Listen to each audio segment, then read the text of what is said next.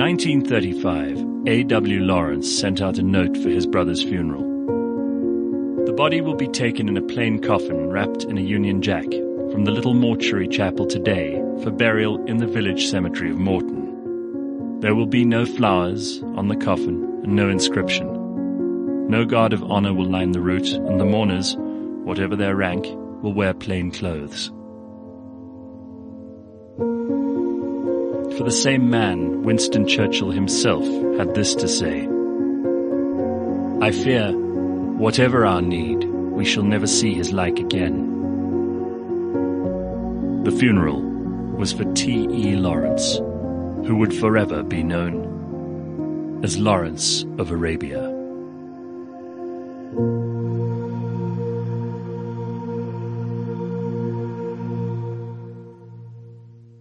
Blind History. We're into season four, and I don't even know how many episodes, but I'm I'm I've gone down the rabbit hole on so many of these, and and this person today is one of those people I knew absolutely nothing about except the movie, and now I find myself reading stories about Central Asia and about Arabia that I never thought I'd be interested in. His name is T. E. Lawrence. He is better known as Lawrence of Arabia and uh, thanks to Anthony Medera, my co-host, who is also the MD of Taylor Blinds and Shutters, who are proudly the people who bring you these fantastic history podcasts, if we do say so ourselves.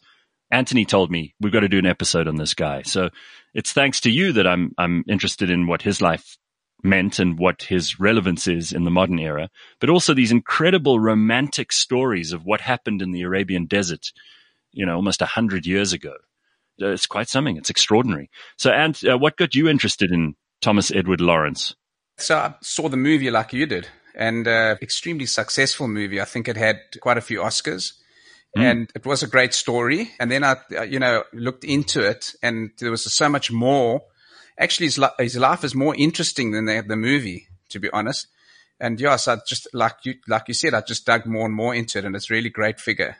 Well, let's give you the quick executive summary on Lawrence of Arabia, and then you can you can listen to some of the stories that Anthony and I have discovered about him. He was a British archaeologist, an army officer, a diplomat, a map maker, and a writer. He was well known for his role in the Arab Revolt from 1916 to 18, and he took part in the campaign against the Ottoman Empire during the First World War. And really, this guy was uh, quite an, an amazing human being. Uh, he was eventually called Lawrence of Arabia, famously and pictured, featured rather, in that 1962 film called Lawrence of Arabia with Peter O'Toole, based on his wartime activities. But uh, he was actually born out of wedlock in 1888 to his mother, who, who was a governess who ran away with his father. And uh, his father obviously abandoned his family for the governess, so she must have been quite a looker. Or maybe she had the personality that he would inherit. But he had some brothers and the beginning of his life was kind of ignominious, right? There wasn't a whole lot going on. Not really, but in those days, this was seriously taboo what his dad did.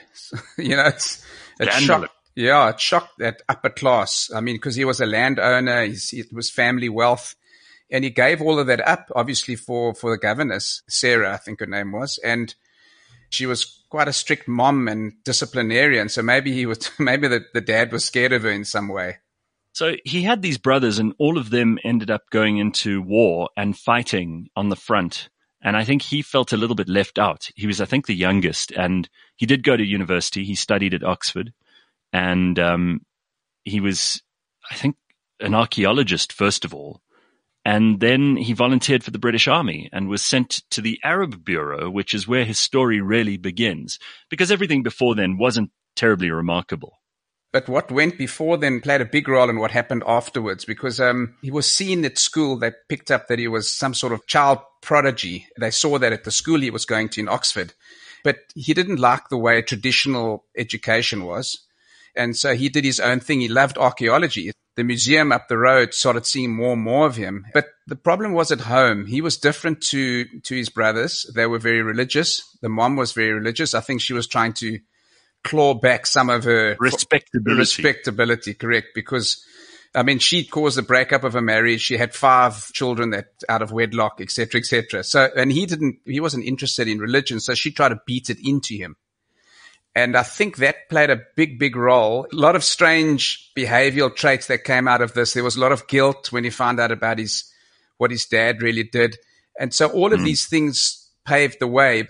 But archaeology was his true love. And I think prior to him actually joining the army, he used to go on bicycle trips to Europe to look at all the castles of the Crusaders. And that's what he wrote his thesis on yeah, he was obsessed with medieval knights and particularly the Crusades. And he would actually go around to cathedrals and chapels and make brass rubbings of the, the tombs of famous knights from history. So when he eventually got the chance to go to the, the Holy Land, it was, you know, it was a dream come true for him. And I think that's how he evolved. And he, he did spend prior to the war breaking out, he spent quite a bit of time in the Middle East also very much looking at the Crusades, where the journey was and all of that. And he just came to love the area. I read an interesting thing about how he went to the castle of the famous enormous castle in Palestine or in, in, in the Levant called the Crac des Chevaliers, uh, which is this enormous castle that was used during the Crusades. And, you know, even at that stage, and, and it still is a very dangerous place to go, Syria, especially now, is not exactly open for tourists, you know. And this guy was, he was traveling around there and taking it all in as a real you know, a real fan of history and someone who I think we would have all got along with.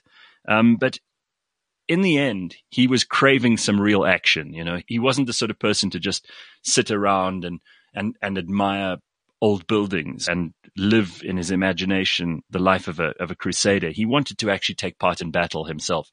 And he couldn't find a better place than in the Middle East at that time. It was such a mess. The Ottoman Empire was more or less in control. And the Ottoman Empire had an army which was largely staffed by uh, amateurs, but they were trained by the Germans. And of course, the Ottoman Empire was in, a, in an alliance with the Germans in the uh, First World War, and well, the approaching First World War. And the rest of, of the Middle East was sort of governed by these tribes. Uh, the Arabs were very distinctly different from the Turks and from the Persians. And there were also a lot of sort of scattered Bedouin tribes which considered themselves to not belong to any nation at that stage. And Lawrence had this dream uh, because he had enmeshed himself with the Arab people at that stage. He had this dream of helping them to achieve their independence. Unfortunately for him, it came at just the right time because as the First World War broke out, the Ottoman Turks declared a, a fatwa against a jihad, in fact, against the, the British. And this allowed him to undermine the, the, the, Turkish Ottoman Empire by turning the Arabs against them and promising them some kind of freedom. That was the overall political story. But there, there are stories that go on underneath this, which are maybe more fascinating. The British wanted to stir the pot and create this revolt. And he really was, was instrumental in doing that. And he started getting to know um, the leaders of quite a small group. In the beginning, there wasn't a lot of Arabs that were against uh, Turkish rule. There was a minority that, that were causing uprisings, but that grew and grew and grew as they gained success.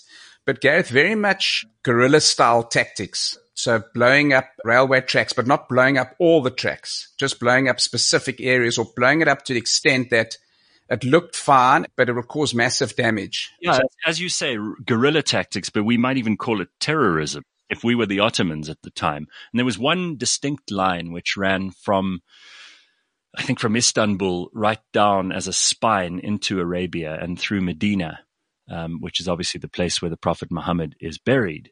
And this was a very important strategic line. And the Turks were caught completely unawares because what Lawrence had done is he'd gone to meet a very important man in that part of the world, Sharif Hussein, who was effectively the the boss, the emir of Mecca, which is obviously an, another important holy site. And he had some sons, Ali, Abdullah, and Faisal. And when Lawrence met Faisal, he reckoned, this is the guy who can help me lead a revolt against the Ottomans. And he got very close to Faisal. I mean, that they formed a great partnership. And Faisal was was a very interesting man. I mean, in, in some ways, he was, you know, he was that prototypical, stereotypical Arab prince who was, you know, violent and, and temperamental and difficult to understand, but he was also a tremendously thoughtful man and was well read and understood instinctively military strategy. And I think that probably worked in Lawrence's favor because from then on, as you rightly point out, the two of them had an incredibly successful campaign. I think the highlight of which was the the siege of Aqaba, which is a, a port on the I think on the Red Sea, uh, which is in that triangle between Sinai and the Arabian Peninsula. Um, it's a very important strategic port as well because Aqaba is one of the the most important entries into the the Red Sea. And I think that this this raid, this siege, was immortalized in the movie by you know Lawrence of Arabia on his camel, uh, rushing down into Aqaba and, and seizing it.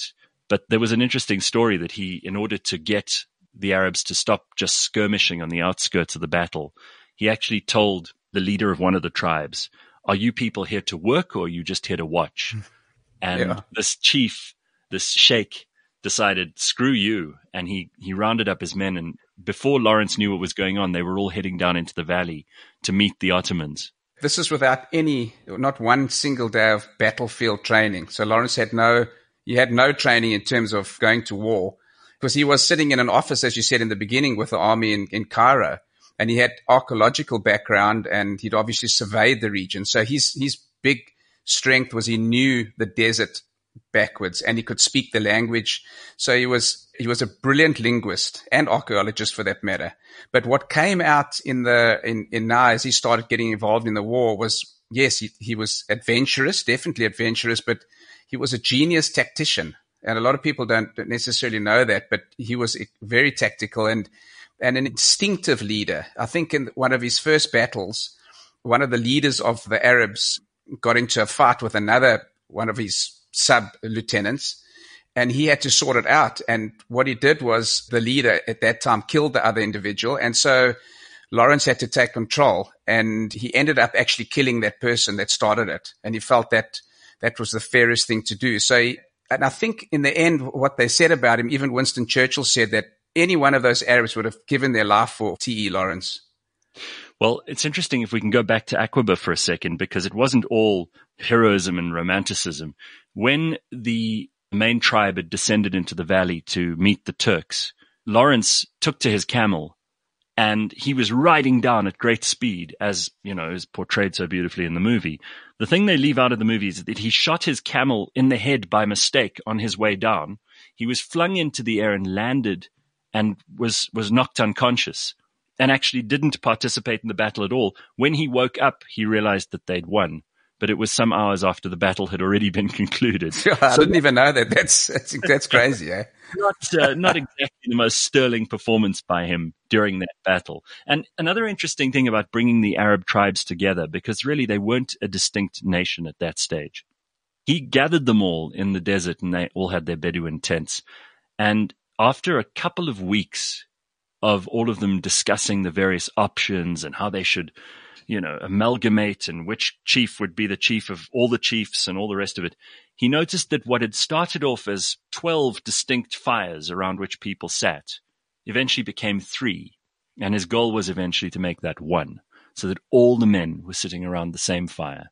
And then he knew he was, he was in a position to suggest that they could be a nation. And of course, the saddest thing about this is that the British and the French betrayed them with the Sykes-Picot deal, which was signed all the way over in Europe. And this, this was really humiliating to him because he'd promised Faisal and all the other Arabs that this was going to be their chance at independence. And they were betrayed by the colonial powers. And you know that they, the British knew that they were going to betray. So they just said what was needed at the time to pull them together. But Lawrence really believed in them getting independence. And, you know, after his death, Faisal did in the end become king. I know his brother became king of Jordan for many, many years. So that did ultimately come out as such, but under French and British rule. You know, that there are so many things about this that are in a way perfect for movies, and you can see why they've they've made this movie. But there was this story of how he had to cross the desert after capturing Aqaba, and he had to do it himself. There were no telephone lines, there were no telegrams, and if he didn't go himself, they wouldn't have believed that any of the stories were true if he'd sent an emissary. And he went all the way from Aqaba across the most difficult parts of the Sinai Desert back to Cairo to tell the British in Cairo that this is what had happened. And obviously he, he there made uh, significant inroads and they gave him armored tanks and all the rest of it. And he was eventually able to to take a lot more of the territory over for these newly independent Arabs, or so he thought. And he was dressed in their clothes. You know, he used to wear silk Arab traditional dress, and this was most unlikely for an English soldier. And as you say, he spoke Arabic very, very well and really got into the lives of these people. In fact, so much so that there are soldiers in Iraq and Afghanistan and soldiers who are posted in Jordan and in Saudi Arabia that are American that read Lawrence of Arabia's original writing in order to, to determine for themselves the best course of action to make peaceful, meaningful, and deliberate alliances with the people of that region. So even now, his work is useful in the in the U.S. military and is prescribed reading. In fact, uh, that was definitely the case with Afghanistan and the wars in Iraq, etc. That there was a lot that they looked into that, because what happened was he actually said that uh, one of the reasons why he wore the white flowing Arab clothes was, yes, it was cool, it was the right clothes to wear, but also because then the Arabs could speak to him and sort of know what his character was about. So that was definitely fundamental to him actually being part of them. And yeah, he really felt he was part of them for those three or four years. Now, the end of his life wasn't as glorious as the, this part that we've just discussed. And I think it's worth mentioning the way that he died and, and perhaps some of the aspects of his personal life, which people might not know.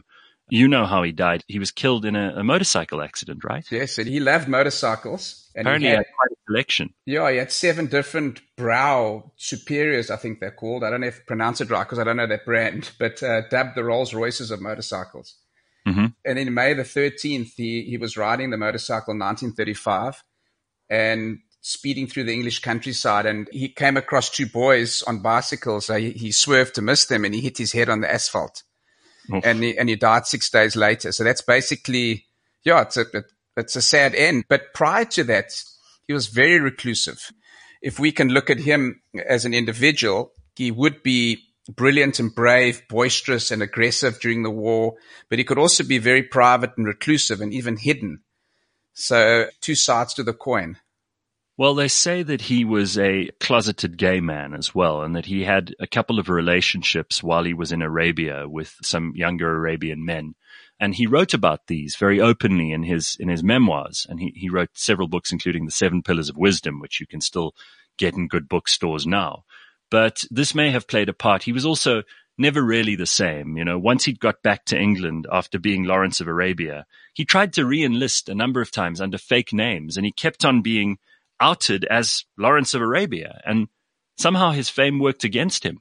Yeah, I think when he got the fame, he didn't want it. Uh, I think there was a part of him early on because because he really wanted to rewrite the guilt in his family and the Lawrence family, you know, to, for his dad.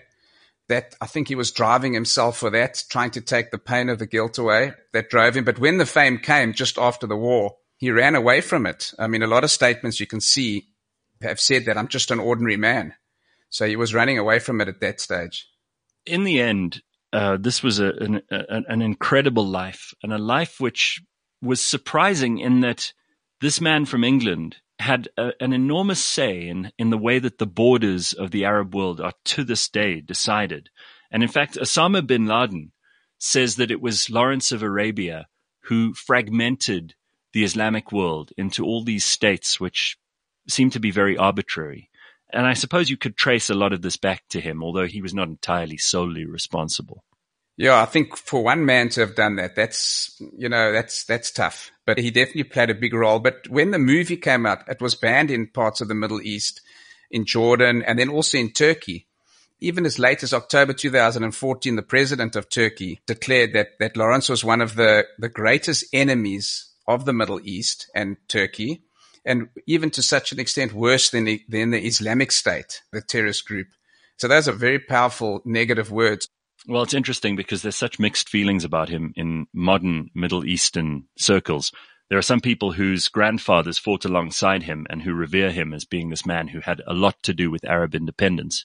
And then there are those who credit him with coming up with the guerrilla and terrorist tactics that were eventually assimilated into ISIS and into the Taliban and into, into many other terrorist organizations. So there's a lot of love and there's a lot of hate. Even Henry Kissinger, um, they said he had done this diplomacy of shuffling between the two parties to try and get the deal through. That was actually Lawrence of Arabia. Well, uh, I mean, not a boring life at all. And uh, if you haven't seen the movie, it's worth watching. There are there are parts of it that are obviously dramatized, but the the actual life of this man was was something else. It was colorful beyond belief. Maybe a, a summary is just a curious scholar, and uh, in his school career, they picked it up in a university. Brilliant linguist and archaeologist, and then a shrewd diplomat, as you saw through his life. As I mentioned earlier, instinctive in, in his leadership because he never had any formal training. He was a British soldier, avid writer, and a, and a, genius tactician, and a seminal figure in shaping and reshaping of Arabian politics. Yeah, I'm glad that we found out all this uh, this stuff about him, and I hope that uh, in listening to this podcast, you've learned a little bit about the man. Certainly not boring. Definitely a, a massive contribution to to the world, and someone who continues to exert an influence on society today. That's Lawrence of Arabia. Blind History is brought to you by Taylor Blinds and Shutters. All the episodes are available on the cliffcentral.com website and app, as well as Apple Podcasts, Google Podcasts, Spotify, or wherever you get your podcasts.